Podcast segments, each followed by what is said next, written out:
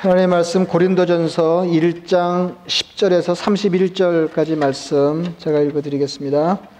형제들아 내가 우리 주 예수 그리스도의 이름으로 너희를 권하노니 모두가 같은 말을 하고 너희 가운데 분쟁이 없이 같은 마음과 같은 뜻으로 온전히 합하라 내 형제들아 글로의 집 편으로 너희에 대한 말이 내게 들리니 곧 너희 가운데 분쟁이 있다는 것이라 내가 이것을 말하거니와 너희가 각각 이르되 나는 바울에게 나는 아볼로에게 나는 게바에게 나는 그리스도에게 속한 자라 한다는 것이니 그리스도께서 어찌 나뉘었느냐? 바울이 너희를 위하여 십자가에 못 박혔으며 바울의 이름으로 너희가 세례를 받았느냐? 나는 그리스도와 가이오 외에는 너희 중 아무에게도 내가 세례를 베풀지 아니한 것을 감사하노니 이는 아무도 나의 이름으로 세례를 받았다 말하지 못하게 하려 함이라 내가 또한 스테바나 집 사람에게 세례를 베풀었고 그 외에는 다른 누구에게 세례를 베풀었는지 알지 못하노라. 그리스도께서 나를 보내심은 세례를 베풀게 하려 하심이 아니요 오직 복음을 전하게 하려 하심이로되 말의 지혜로 하지 아니함은 그리스도의 십자가가 헛되지 않게 하려 함이라. 십자가의 도가 멸망하는 자들에게는 미련한 것이요 구원을 받는 우리에게는 하나님의 능력이라. 기록된 바 내가 지혜 있는 자들의 지혜를 멸하고 총명한 자들의 총명을 폐하리라 하였으니 지혜 있는 자가 어디 있느냐 선비가 어디 있느냐 이 세대의 변론가가 어디 있느냐. 하나님께서 이 세상의 지혜를 미련하게 하신 것이 아니냐.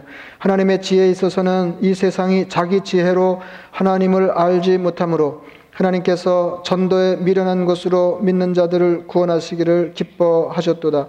유대인은 표적을 구하고 헬라인은 지혜를 찾으나 우리는 십자가에 못 박힌 그리스도를 전하니 유대인에게는 거리끼는 것이요 이방인에게는 미련한 것이로되 오직 부르심을 받은 자들에게는 유대인이나 헬라인이나 그리스도는 하나님의 능력이요 하나님의 지혜니라. 하나님의 어리석음이 사람보다 지혜롭고 하나님의 약하심이 사람보다 강하니라. 형제들아 너희를 부르심을 보라 육체를 따라 지혜로운 자가 많지 아니하며 능한 자가 많지 아니하며 문벌 좋은 자가 많지 아니하도다. 그러나 하나님께서 세상에 미련한 것들을 택하사 지혜 있는 자들을 부끄럽게 하려 하시고 세상에 약한 것들을 택하사 강한 것들을 부끄럽게 하려 하시며 하나님께서 세상에 천한 것들과 멸시받는 것들과 없는 것들을 택하사 있는 것들을 폐하려 하시나니 이는 아무 육체도 하나님 앞에서 자랑하지 못하게 하려 하심이라 너희는 하나님으로부터 나서 그리스도 예수 안에 있고 예수는 하나님으로부터 나와서 우리에게 지혜와 의로움과 거룩함과 구원함이 되셨으니 기록된 바 자랑하는 자는 주 안에서 자랑하라 함과 같게 하려 함이라 아멘. 본문이 조금 길었습니다. 어, 그래서 이렇게 짧게 읽더니 요새는 길게 읽네 이렇게 생각하실 게 아닌 게 사실은 어, 이게 뭐 조금 이제 들으시면 아시지만은 어, 오늘 말씀이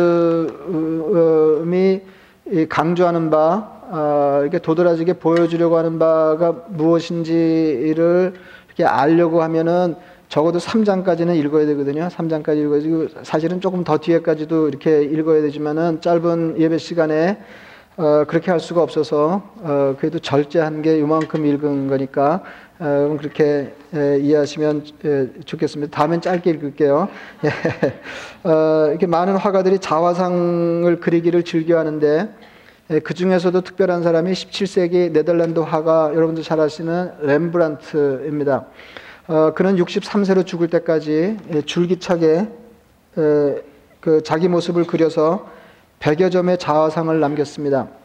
에, 그뭐 여러분 다 아시겠습니다만 메트로폴리탄 뮤지엄에 가시면 이제 그중 유명한 그 렘프란트의 자화상을 에, 보실 수 있습니다. 소설가 김원일은 산문집에서 이렇게 말했습니다. 자화상이란 무엇인가? 화가가 거울을 통해서 본 자기 모습 그리기다. 그러니까 거울을 통해서 그러니까 아무도 자기를 어, 거울에 도움 없이 바라볼 수가 없잖아요. 그러니까 이제 자화상이라고 하는 거는 너무 당연한 어, 이야기지만은 거울을 통해서 본 자기 모습을 자기가 어, 그리는 것입니다.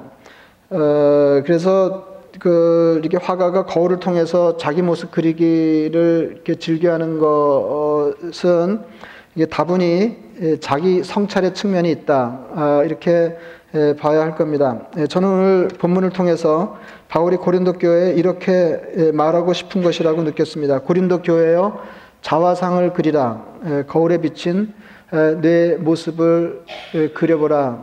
이제 그런 말씀입니다. 그 여기서 고린도 교회가 들여다 보아야 할 거울은 복음, 다시 말해서 하나님의 지혜입니다. 예수 그리스도께서 십자가에 달려 죽으시고 다시 사심으로 우리를 구원하여 하나님 자녀 되게 하시려고 하나님께서 어, 그렇게 가까이 여기시는 예수님을 십자가에 내어 주신 것, 그 지혜에 비추어서 너희들의 삶을 판단하라. 이제 그런 말씀입니다. 그러니까 그 이제 우리가 그 대개 제가 기회 있을 때마다 말씀드리지만은 어, 여기까지는 나가는데 사실은 조금 더 가야 되는데 그 조금 더 가는 게 안 돼서 신앙이 깊어지지를 못하는 경우가 많이 있거든요. 그러니까 십자가에 관련해서도 마찬가지입니다. 예, 우리가 구원 십자가는 우리 구원의 통로, 구원의 방편일 뿐만 아니라 그렇게 구원받은 하나님의 자녀가 된 사람들이 이 땅에서 남은 삶을 어떤 가르침을 따라서 무슨 원리로 살 것이냐에 대한 지침이 된다. 이제 그런 말씀입니다. 그러니까 오늘 말씀 말씀은 하나님의 지혜에 비추어서 너의 지혜를 판단하라. 아, 이제 그런 말씀입니다. 그러니까 하나님의 지혜에 비추어서 우리들의 지혜를 판단하는 일을 게을리하면 게을리하면 그, 이, 당시에 고린도 교회가 당했던 일을 누구라도 예외 없이 경험하게 된다. 이제 그런 말씀일 것입니다. 10절은 이런 주제를 다루기 위해서 말을 꺼내는 서론이면서 한편으로 결론적인 권면이기도 합니다. 형제들아, 내가 우리 주 예수 그리스도의 이름으로 너희를 권하노니 모두가 같은 말을 하고 이게 모두가 중요하고 같은이 중요해요. 모두가 같은 말을 하고 너희 가운데 분쟁이 없이 같은 마음과 같은 뜻으로 온전히 합하라. 같은 마음과 같은 뜻을 가지고 같은 말을 하는 것. 그러니까 교회 공동체의 일치가 고린도 전설을 꿰뚫는 관심사입니다. 분쟁이 없이 같은 마음과 같은 뜻으로 온전히 합하라. 예, 그렇게 말하면서 아, 내가 듣자 하니 너희 가운데 분쟁이 있다던데 아, 이렇게 이야기가 아, 전개되는 것입니다. 예, 고린도 교회에는 어, 바울이 듣기로 어, 몇 개의 분파가 있었습니다. 예, 바울파가 있었습니다. 예, 바울이 굉장한 인물인 건 아시죠? 신약 성경에서 어, 인물 하나를 뽑아 세우라 그러면은 바울을 거론해도 좋을 만큼 예, 바울은 굉장한 사람입니다. 아, 그러니까 예, 바울의 줄 서서 예, 파당을 형성하는 것은 있음직한 일이었습니다. 그리고 아볼로도 대단한 이게 대단한 지식인이었거든요.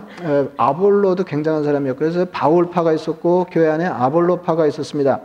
아, 그리고 게바파가 있었는데 게바는 베드로예요. 베드로 베드로의 다른 이름인데 똑같은 이게 베드로나 게바나 예수님 주신 이름인데 어, 반석이라는 뜻입니다. 바위라는 뜻인데요. 바위라는 뜻인데 베드로는 헬라식 이름이고요. 헬라식 이름이고 게바는 당시에 통용되던 아람어 어, 이름입니다. 그러니까 똑같은 말이에요. 그러니까 게바파가 있었어요. 베드로파가 이게 베드로도 굉장한 그러니까 이 세상에 처음 출현한 1세기 예루살렘 교회의 수장이에요. 그러니까 최고 지도자였으니까 그 베드로도 굉장한 인물이었거든요. 예, 그래서 어떤 사람은 바울의 줄 서서 편을 만들고 예, 어떤 사람은 아볼로에 어떤 사람은 그 게바 예, 그 베드로파를 어, 표방하면서 그룹을 형성하는 일이 고린도 교회 안에 있었는데 더 웃기는 것은 더 웃기는 것은 그리스도파도 있었다는 거죠. 예, 그러니까 바울이 대단하고 아볼로가 대단하고 게바가 대단한데 그래 나는 그리스도에 줄 선다 그래서 그리스도파가 있었습니다.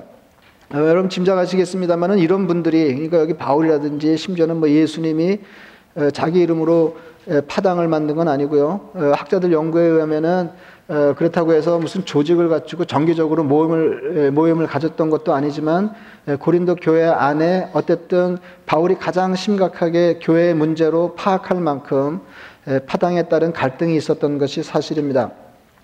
어, 그래서 그 이게 이거 뭐늘 말씀드리지만은 편지는 상황에 따른 거잖아요. 이렇게 편지를 보낼 때 뜬금없이 아무 얘기나 좋은 말 하는 거 아니잖아요. 어, 그러니까 바울이 교회에 편지를 보낼 때도 마찬가지. 그러니까 그 교회가 당면한 이슈하고 늘 예, 관련이 돼서 바울이 바울이 문제를 해결하는 가르침을 베푸는데 인사가 끝나자마자 제일 먼저 거론하는 것이 분열의 문제였습니다. 그러니까 파당을 짓고 어, 이 갈등이 있는 나머지 이렇게 교회가 분열된 거 이것을 예, 가장 이렇게, 이렇게 심각하게 어, 이렇게 중요한 문제로 예, 바울이 다루고 있습니다. 그러니까 바울이 생각하는 교회는 예, 교회는 여러 가지 다른 점에도 불구하고 정말로 중요한 것에 하나가 되어서 어, 같은 뜻과 같은 생각으로 같은 말을 하는 어, 그런 하나된 공동체였습니다. 사실 예, 이, 뭐, 그, 교회라고 하는 게 여러분 아시지만은 1세기 예루살렘 교회는 어, 이렇게 교회가 아니라면 모일 수 없는 사람들이 예, 신앙의 이름으로 모인 거 아니에요? 예, 이게 굉장한 거죠. 그러니까 주인과, 그러니까 자유인과 노예가 어, 예수를 신앙한다거나 한 가지 이유만으로 교회에 모여서 한 하나님을 예배하면서 서로를 형제라고 호칭하는 대단한 공동. 그러니까 세상에서 비슷한 유래를 찾아볼 수 없을 정도로 그러니까 교회는 예, 오늘 우리가 이제 그런 배경 없이 본문을 읽으면은 조금 다른 배경을 가진 사람들이 모여서 다른 것에도 불구하고 서로 하나됨을 꾀하는 공동체가 아니고 전혀 다른 사람들 세상에서는 어우러져서 하나 될 수 없는 사람들이 교회 안에서 하나가 되어서 정말로 주님의 가르침을 따라 중요한 것들에 생각을 모으고 같은 말을 하는 어, 그런 공동체여야 한다 하는 것이 바울의 교회에 대한 인식이었습니다. 어, 예수님도 마찬가지거든요. 제가 말씀드리잖아요. 언제나 제일 그, 이렇게 몇 개를 열거할 때 처음 게 중요하고요. 그 다음에 마지막 게 중요해요. 어, 마지막 게 중요하거든요. 근데 사람이 그럴 수밖에 없어요. 어제도 어, 식사를 하는데 어떤 분이 재밌는 얘기를 하더라고요. 그러니까 여러분 이렇게 레스토랑 가면은 어, 이렇게 메뉴에 나와 있는 그 인쇄된 그, 그 음식들이 있고 그 다음에 그날 special은 그 웨이터나 웨이트리스가 따로 말해주잖아요. 오늘 애피타이저 특별한 게 뭐가 있고 어, 이, 또 뭐가 있다 이제 이렇게 일러주잖아요. 그러면은 어, 영어가 짧아서 그런지는 모르지만은 이렇게 처음에 들은 거하고 맨 마지막 것만 생각이 나요. 뭐 대여섯 개밖에 안 되는데도 예? 예, 그, 그래서 어떤 분이 아주 그 이, 통찰력 있는 얘기를 하더라고요.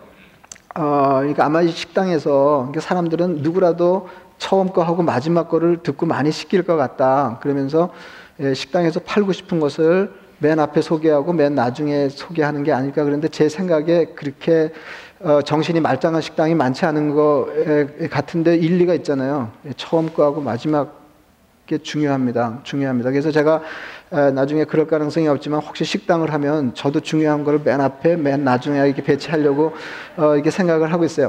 어, 그러니까 예수님도 마찬가지니까 어, 지금 제가 무슨 말씀 드리려고 그러냐면은 바울이 고린도 교회에 편지를 써서 보내면서 바울 고린도 교회 이슈를 다루는데 가장 먼저 다뤘다고 하는 거는 이게 가장 중요하게 다루지 다는 거고 예수님도 그러니까 어떻게든지 여러분이 하나 되기를 바란다 하는 얘기를 여러 차례 걸쳐 하셨는데 세상을 떠나시기 전에 거의 마지막 말처럼 그 이 요한복음 17장에 대제사장적인 기도를 드리시는데 그때 그 장황한 기도에 반복적으로 등장하는 게 하나 되게 하옵소서예요. 하나 되게. 그러니까 얼마나 중요한지를 아시겠죠? 그러니까 바울은 가장 먼저 이 문제를 다루고 있다는 것으로 예수님은 가장 마지막에 세상을 떠나시면서 제자들을 위해서 하나님 앞에 강구하실 때 그것을 언급하고 계신 것으로 보아서 어, 이것이 하나님의 교회에 대단히 중요한 문제인 것이 틀림이 없습니다.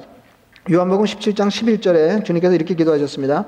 나는 세상에 더 있지 아니하오나 이제 떠나가시는 거죠. 나는 세상에 더 있지 아니하오나 그들은 세상에 있사옵고 어, 그, 그들은 세상에 그러니까 이제 제자들이 주님을 모시고 이 땅에서 제자 노릇을 하면서 신앙생활 하다가 이제 주님 떠나가시고 주님 없이 제자 노릇하면서 신앙생활을 하게 된 판이잖아요. 나는 세상에 더 있지 아니하오나 그들은 세상에 있사옵고 나는 아버지께로 가옵나니 거룩하신 아버지여 내게 주신 아버지의 이름으로 그들을 보존하사 우리와 같이 그들도 하나가 되게 하옵소서. 그러니까 두 개인데 하나는 보존 보존이고 나머지 하나는 그냥 보존이 아니고 하나 되는 보존이에요.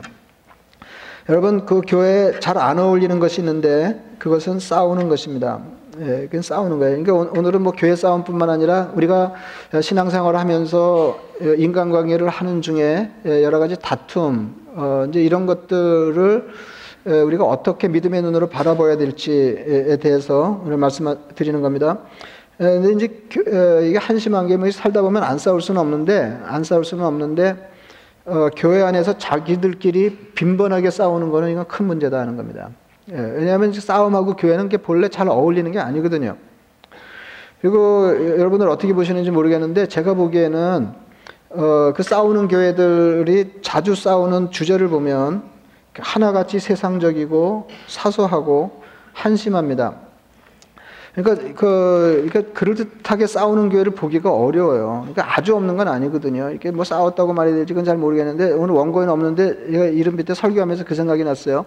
그 지난번에 이게 동성애 이슈 때문에 어 그 여러 교회들이 교단을 이탈할 때 이제 플로리다에 있는 어느 큰 교회가 그 멤버가 몇 천 명이니까 몇 천 명 모이는 교회인데 어, 교단을 나가게 됐어요. 그래서 이제 투표를 했는데 200명 정도가 교단의 잔류를 희망했고 에, 나머지 대부분의 사람들이 에, 교단을 나가기를 원했습니다. 근데 이 교회가 얼마나 멋있냐면은요, 어, 우리가 어, 이렇게 생각이 갈려서 어, 같이 살 수는 없게 되었지만은 에, 당신들도 주님을 위한다고 그렇게 믿는 거고 우리도 주님을 위한다고 그렇게 믿는 거니까 이해가 된다. 그러면서 몇천 명 나가는 사람들이 200명 남은 사람들에게 교회 건물을 주고 갔어요. 와.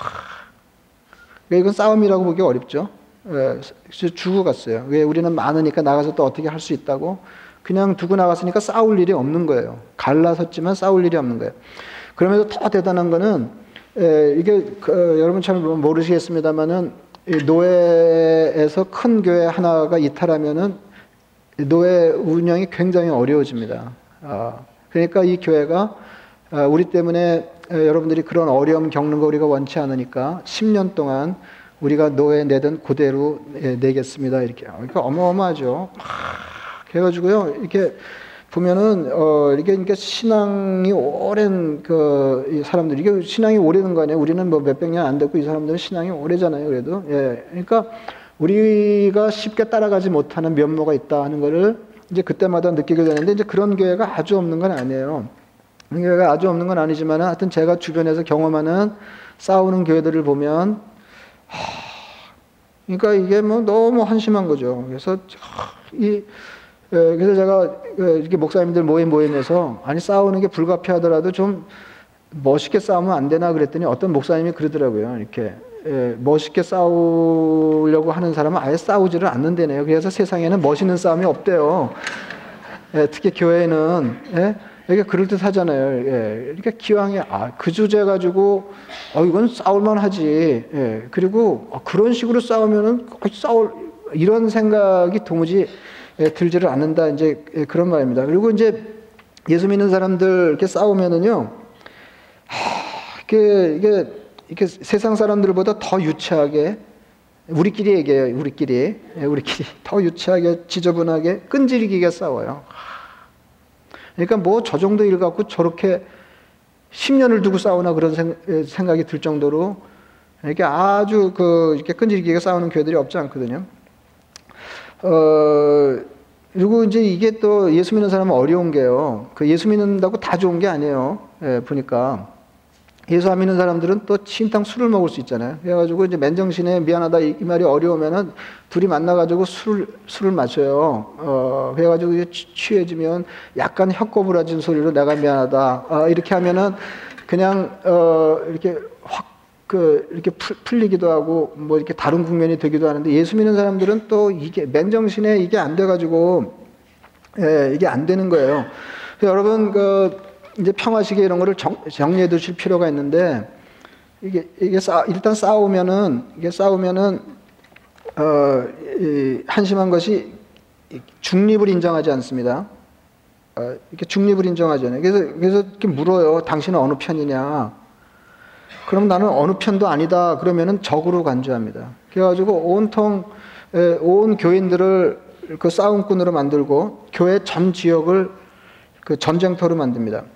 무슨 생각이 드냐면 세상에 싸울 일, 싸울 때가 얼마나 많아요. 근데 따로 시간을 내가지고 헌금 드리고 교회 와서 싸우냐 이거예요. 돈 내가면서 교회 와서 왜 싸우냐. 저, 제가 이런 생각이 들거든요. 그래서 찬양교회 올 때 저는 그렇게 말하고 왔어요. 저는 기운이 없어서 싸워가면서는 못합니다. 그랬거든요. 그래서 뭐 그 말 때문에 안 싸운 건 아니겠지만은 하여튼 여태까지는 그래도 안 싸우고 이렇게 거의 마지막까지 잘 왔는데 예, 여러분들이 조금만 더 참으시면 제가 안 싸우고 은퇴할 수 있을 것 같습니다. 그 싸우는 교회 여러분 이렇게 마음이 아프세요? 그러니까 바울은 얼마나 마음이 아팠는지 바울 13절에 이렇게 말합니다. 그리스도께서 어찌 나뉘었느냐. 그러니까 바울이 싸우는 고린도 교회를 보면서 든 심정이 뭐냐 하면 그리스도가 나뉘었다 하는 겁니다. 어찌 그리스도께서 어찌 나뉘었느냐? 바울이 너희를 위하여 십자가에 못 박혔으며 바울의 이름으로 너희가 세례를 받았느냐? 그래서 이게 이 바울이나 아볼로나 베드로나 뭐 이분들이 다 대단한 분들이거든요. 다 예수 그리스도의 에이전트입니다. 예, 에이전트. 하나님의 뜻을 세상에 펴는 사람들이에요. 그러나 하나님의 교회를 위해서 대단히 헌신적인 신앙인들인 것은 틀림이 없지만 그럼에도 불구하고 바울 얘기가 이 사람들이 여러분들을 위해서 십자가에 달린 것도 아니고 이 사람들이 그 이 사람들 이름으로 여러분이 세례를 받은 것도 아니지 않습니까? 아, 이제 그런 얘기를 그러면서 이제 진단을 내리는데, 그러니까 문제가 생기면은 진단이 중요하고 그다음에 그 진단에 따라서 처방이 생기는 거 아니에요? 18절 이하에 바울이 고린도 문제를 이렇게 진단하고 처방을 내렸습니다. 어, 이게 지혜의 문제다. 그래서 제가 그 설교 초입에 그런 말씀드린 게 3장 좀 지나서까지 한 달음에 읽어야 어, 이게 강조가 좀 보인다 그랬는데 이제 앞, 앞부분 인사가 끝나자마자 분열의 문제를 거론하고 예, 갈등과 싸움의 문제를 거론하고 그 다음에 2장으로 넘어가면서 이게 오늘 그 여기 뒷부분에 보면은 십자가 얘기를 하거든요. 복음 얘기를 합니다. 너무 중요한 거 아니에요. 하나님의 교회 너무 중요한 거죠. 복음 얘기를 하는데 이게 복음 얘기가 중요해서 복음 얘기를 하고 있는 게 아니고 갈등의 문제를 다루는 처방으로서 복음 얘기를 하고 있는 거다는 거예요. 그걸 어떻게 할 수 있냐면은 3장에 가면 다시 갈등 얘기를 해요. 예? 예, 그러니까 일부를 예, 나중에 보여드리겠습니다. 그러니까 어, 고린도전서 1장부터 3장까지 지혜라는 말이 16번 나옵니다. 무슨 말인지 아시겠죠? 예, 지혜라는 말이 16번 나와요. 그러니까 어, 이 고린도 교회 문제는 지혜의 문제인데 그 내용을 조금 더 자세하게 얘기하면 이 고린도 교회가 하나님의 지혜를 따르지 않고 세상의 지혜를 따라갔다 하는 것입니다. 그래서 이제 처방으로서 약을 약을 예, 한제 지어주는데 에, 저, 그, 게 이제 십자가탕에 복음탕, 예, 예 복음탕에 복음탕. 본문에 보면 사람들 추구하는 게 두 종류가 있습니다. 유대인은 표적을 구하고 헬라인은 지혜를 찾는다. 이게 표적이라고 하는 건 기적이에요. 기적이에요. 그래서 이게 그때 보면 이제 크게 두 부류의 사람들이 있었는데 22절 보세요. 유대인은 표적을 구하고 헬라인은 지혜를 찾으나 우리는 십자가에 못 박힌 그리스도를 전하니 유대인에게는 거리끼는 것, 이방인에게는 미련한 것이로되 오직 부르심을 받은 자들에게는 유대인이나 헬라인이나 그리스도는 하나님의 능력이요 하나님의 지혜니라. 그러니까 좀더 자세히 그리스도는 하나님의 능력이요 하나님의 지혜니라 이게 핵심인데요. 이걸 조금 자세하게 얘기하면은 십자가에 달린 그리스도는 하나님의 능력이요 하나님의 지혜다. 이제 그런 말입니다. 18절에도 동일한 말씀이 나옵니다. 십자가의 도가 멸망하는 자들에게는 미련한 것이요 구원을 받는 우리에게는 하나님의 능력이라. 이게 유대인들에게는 십자가 거리끼는 거라고 그랬는데요. 유대인들이 유대인들은 능력을 크게 짓잖아요. 예수님이 오셔서 어, 처음에는 자기들의 기대에 부응하는 모습을 보이신 거예요. 어, 능력을 행하고 기적을 행하고 병든 자를 고치고 죽은 자를 살리고 어마어마하신 거죠. 예, 그분이 그리스도임에 틀림없다. 많은 사람들이 어, 예수님을 따라갔는데 어, 이분이 무력하게 십자가에 피 흘려 돌아가시니까 어, 이거는 이해가 안 되는 거예요. 무능력 아닙니까? 무능력. 무능력. 그들에게는 십자가가 거리끼는 것이 되었습니다. 그리고 헬라인들은 철학을 좋아하고 논리를 따라가는 사람들입니다. 근데 이게 또 어, 십자가에 달린 그리스도 이게 논리적으로 앞뒤가 안 맞는 거거든요. 그러니까 이, 뭐죠 그이 그 튀긴 얼음 뭐 이런 게 이게 아, 이게 막 논리적으로 가능하지 않잖아요. 얼음을 튀기는 거 가능. 물론 이제 아이스크림 튀긴 거는 이렇게 잡숴 보셨죠? 아이스크림 튀긴 거 그냥 입혀서 튀긴 거지 그냥 아이스크림을 그냥 튀긴 게 가능하지 않잖아요. 그러니까 헬라인들에게는 어, 이 하나님의 지혜가 지혜로 보이지 않냐고 어리석은 거로 비쳤다는 것입니다. 19절이 멋있습니다. 내가 지혜 있는 자들의 지혜를 멸하고 총명한 자들의 총명을 폐하리라 하였으니 지혜 있는 자가 어디 있느냐 선비가 어디 있느냐 이 세대의 변론가가 어디 있느냐 하나님께서 이 세상의 지혜를 미련하게 하신 것이 아니냐 하나님의 지혜에 있어서는 이 세상이 자기 지혜로 하나님을 알지 못하므로 하나님께서 전도에 미련한 것으로 믿는 자들을 구원하시기를 기뻐. 전도 하나님께서 전도에 미련한 것으로 믿는 자들을 구원하시기를 기뻐. 이게 무슨 말이냐면 여기서 말하는 전도는 선포 행위가 아닙니다. 복음 선포 행위가 아니고 복음 선포된 복음의 내용이에요. 이게 뭐죠? 십자가 복음이에요. 십자가 복음. 하나님께서 예수님을 십자가에 내어 주심으로 그분의 희생을 통해 우리가 구원받아 하나님의 자녀가 되었다 하는 선포의 내용. 복음이에요. 복음. 십자가에 달린 그리스도 헬라인들에게는 이해가 잘 안 되겠지만 이것이 하나님의 지혜요. 십자가에 달린 그리스도 유대인들에게는 이상하게 보이겠지만 이것이 하나님의 능력입니다. 25절 표현이 역설적입니다. 하나님의 어리석음이 사람보다 지혜롭고. 뭐 너무 당연한 거죠. 근데 세상 사람들이 보기에는 십자가가 십자가에 달린 그리스도가 하나님의 어리석음이에요. 하나님의 어리석음이 사람보다 지혜롭고 하나님의 약하심이 사람보다 강하니라. 여러분 십자가는 하나님의 약한 것입니다. 세상이 보기에 십자가는 하나님의 약함입니다. 하나님의 어리석음입니다. 그러나 그것은 사람의 지혜와 능력을 능가합니다. 고든 피라고 하는 신학자가 이것을 멋있게 정리했습니다. 저는 이런 분들 얘기를 이렇게 딱 들으면은 하, 조금 모자라도 신학자가 되는 건데 이런 생각이 들어요. 아, 폼나잖아 이게 딱 정리해가지고 예, 이분 뭐라고 그랬냐면 하나님만이 대단히 어리석으실 정도로 대단히 지혜로우시다.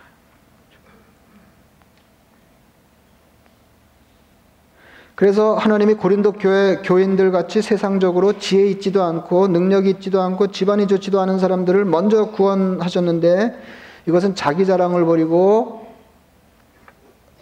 하나님 자랑하면서 풍성한 삶을 살, 살도록 어, 그렇게 하셨는데 고린도 교회 안에 자기 과시, 자기 자랑이 들어와서 교회가 시끄러워졌다는 겁니다. 근데 이제 이건 문화를 조금 아셔야 되는데 당시 문화에서는 다시 이제 당, 당시 문화가 그리스 로마 문화가 지배하고 있던 때 안에 이제 그 당시 문화에서는 이게 겸손이라든지 어 뭐 자기를 낮추는 거 이런 게 조금도 미덕이 아니었습니다. 이거는 바보들이 하는 거예요. 바보들. 그러니까 어떻게든지 자기를 과시하고 자랑하는 것이 성공한 사람들의 태도였습니다. 그런데 바울이 보기에 자랑할 게 하나도 없어 보이는 고린도 교인들까지도 세상 풍조를 따라가서 자기 잘난 척을 하다가 교회가 드디어 어려, 어려워졌다고 보는 것입니다. 그러니까 자랑은 자기와 다른 사람의 차이를 들어서 자기를 드러내는 것입니다. 근데 하나님의 교회는 당시 하나님의 교회는 뭐예요?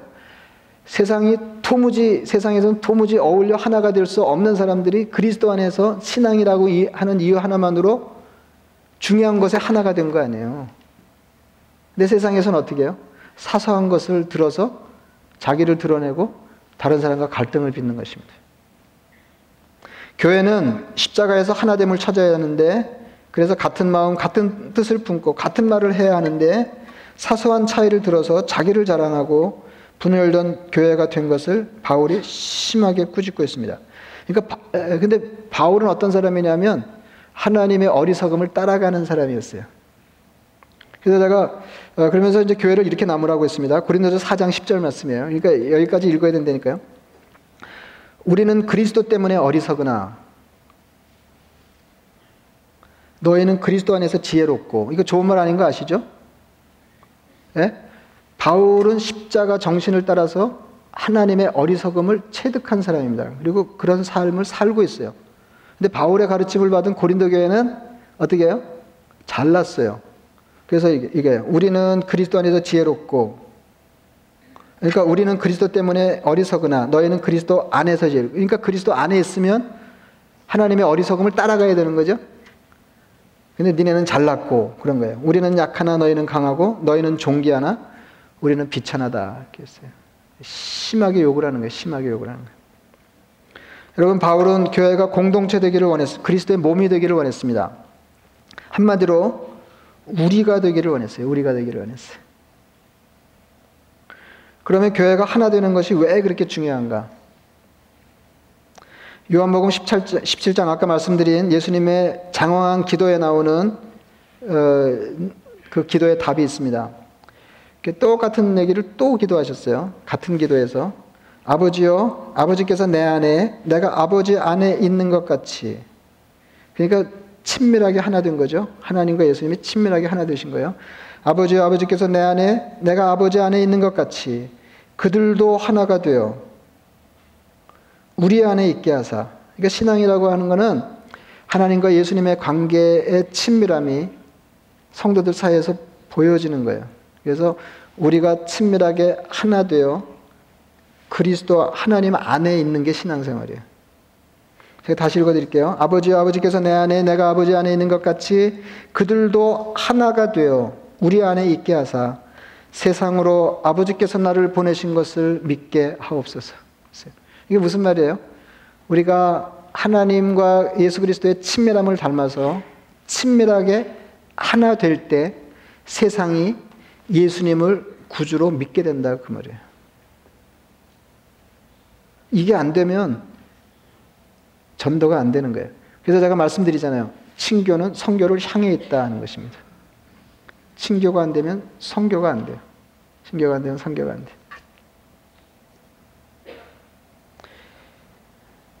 십자가의 어리석음이 지혜입니다. 십자가의 어리석음이 지혜. 근데 이게, 이게 말씀에 비춰보면 우리가 다 마찬가지인데요. 다 똑똑한데 하나님의 지혜에 비추면 헛똑똑인 거죠. 그래서 이게 지금 고린도 교회는 잘나서 망하는 거 아니에요? 자, 기가 잘났다고 생각하기 때문에 망하는 거 아니에요? 하나님의 어리석음을 따라가지 못하고 있다. 하나님의 어리석음이 지혜입니다. 아멘.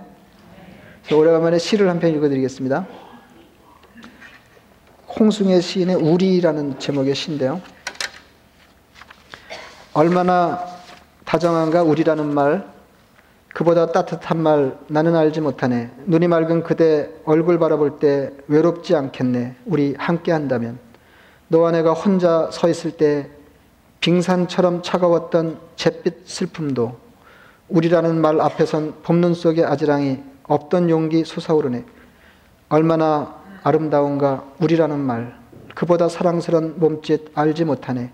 아무렴 험한 세상 거센 비바람에도 두려울 것 없겠네. 우리 함께 간다면. 혼자서는 완성되지 않는 그 말이 너와 내가 노래하며 다정히 손잡을 때 눈부시게 웃으며 피어난다네. 불꽃보다 뜨거워라. 우리라는 말. 좋죠? 안 좋아요? 좋죠? 좋으면 뭐예요? 좋으면 뭐예요? 이게, 이게 우리 심정이 되어야 될 겁니다. 불꽃보다 뜨거워라. 우리라는 말. 예, 우리라는 말. 그래서 그 이제 그렇게 보면 이렇게 우리 교회라는 교회 이름은 되게 좋은 이름이에요. 그죠? 예. 근데 교회는 본래 우리 교회여야 되거든요. 예. 근데 하도 이렇게 교회가 우리 교회의 모습을 보여주지 못하니까 따로 이렇게 우리 교회라고 이름을 붙이지 않으면 안 되게 된 거죠. 어, 근데 이게 교회의 본질입니다. 어, 근데 제가 아주 가까이 아는 목사님 교회도 우리 교회인데 어, 이렇게 살짝 걱정이 되더라고요. 예, 그 교회 뭐 그럴 가능성 별로 없어 보이지만은 우리 교회가 싸우면 엄청 웃기는 거잖아요. 그래서 싸우는 동안에 예, 교회 이름을 예, 잠시 변경하겠습니다. 뭐 이렇게 할 수도 없고, 예? 예. 근데 하나님의 교회는 우리 교회라고 이름을 붙이든 안이든 다 예, 우리가 공고한 교회입니다. 예, 하나 되어서 하나님 안에 머무는 교회가 좋은 교회고 그게 정말 어, 교회입니다. 예, 그래서 우리가 어, 십자가로 고마다 하나님의 자녀가 된 사람들답게 십자가 정신을 발휘해서 하나님의 어리석음을 쫓아가는 지혜자가 되면 좋겠습니다. 그렇게 되시기를 축원합니다. 예, 말씀을 생각하시면서 기도하겠습니다.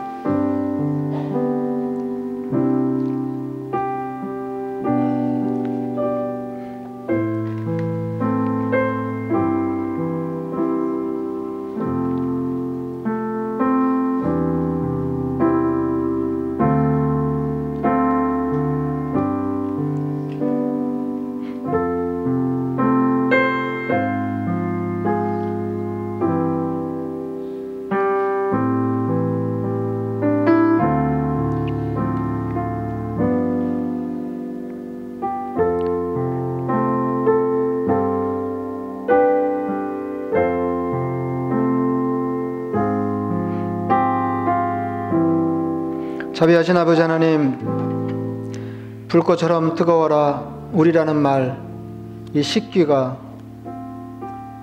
우리 교회 형편을 말해주는 고백이 되게 하여 주옵소서. 아버지 하나님, 예수를 믿는다는 이유 그 하나만으로 세상과 구별되는 지혜를 얻게 하여 주옵소서. 아버지 하나님, 하나님의 어리석음을 지혜로 삼는 참 지혜자들이 되게 하여 주옵소서. 예수님의 이름으로 기도드리옵나이다. 아멘.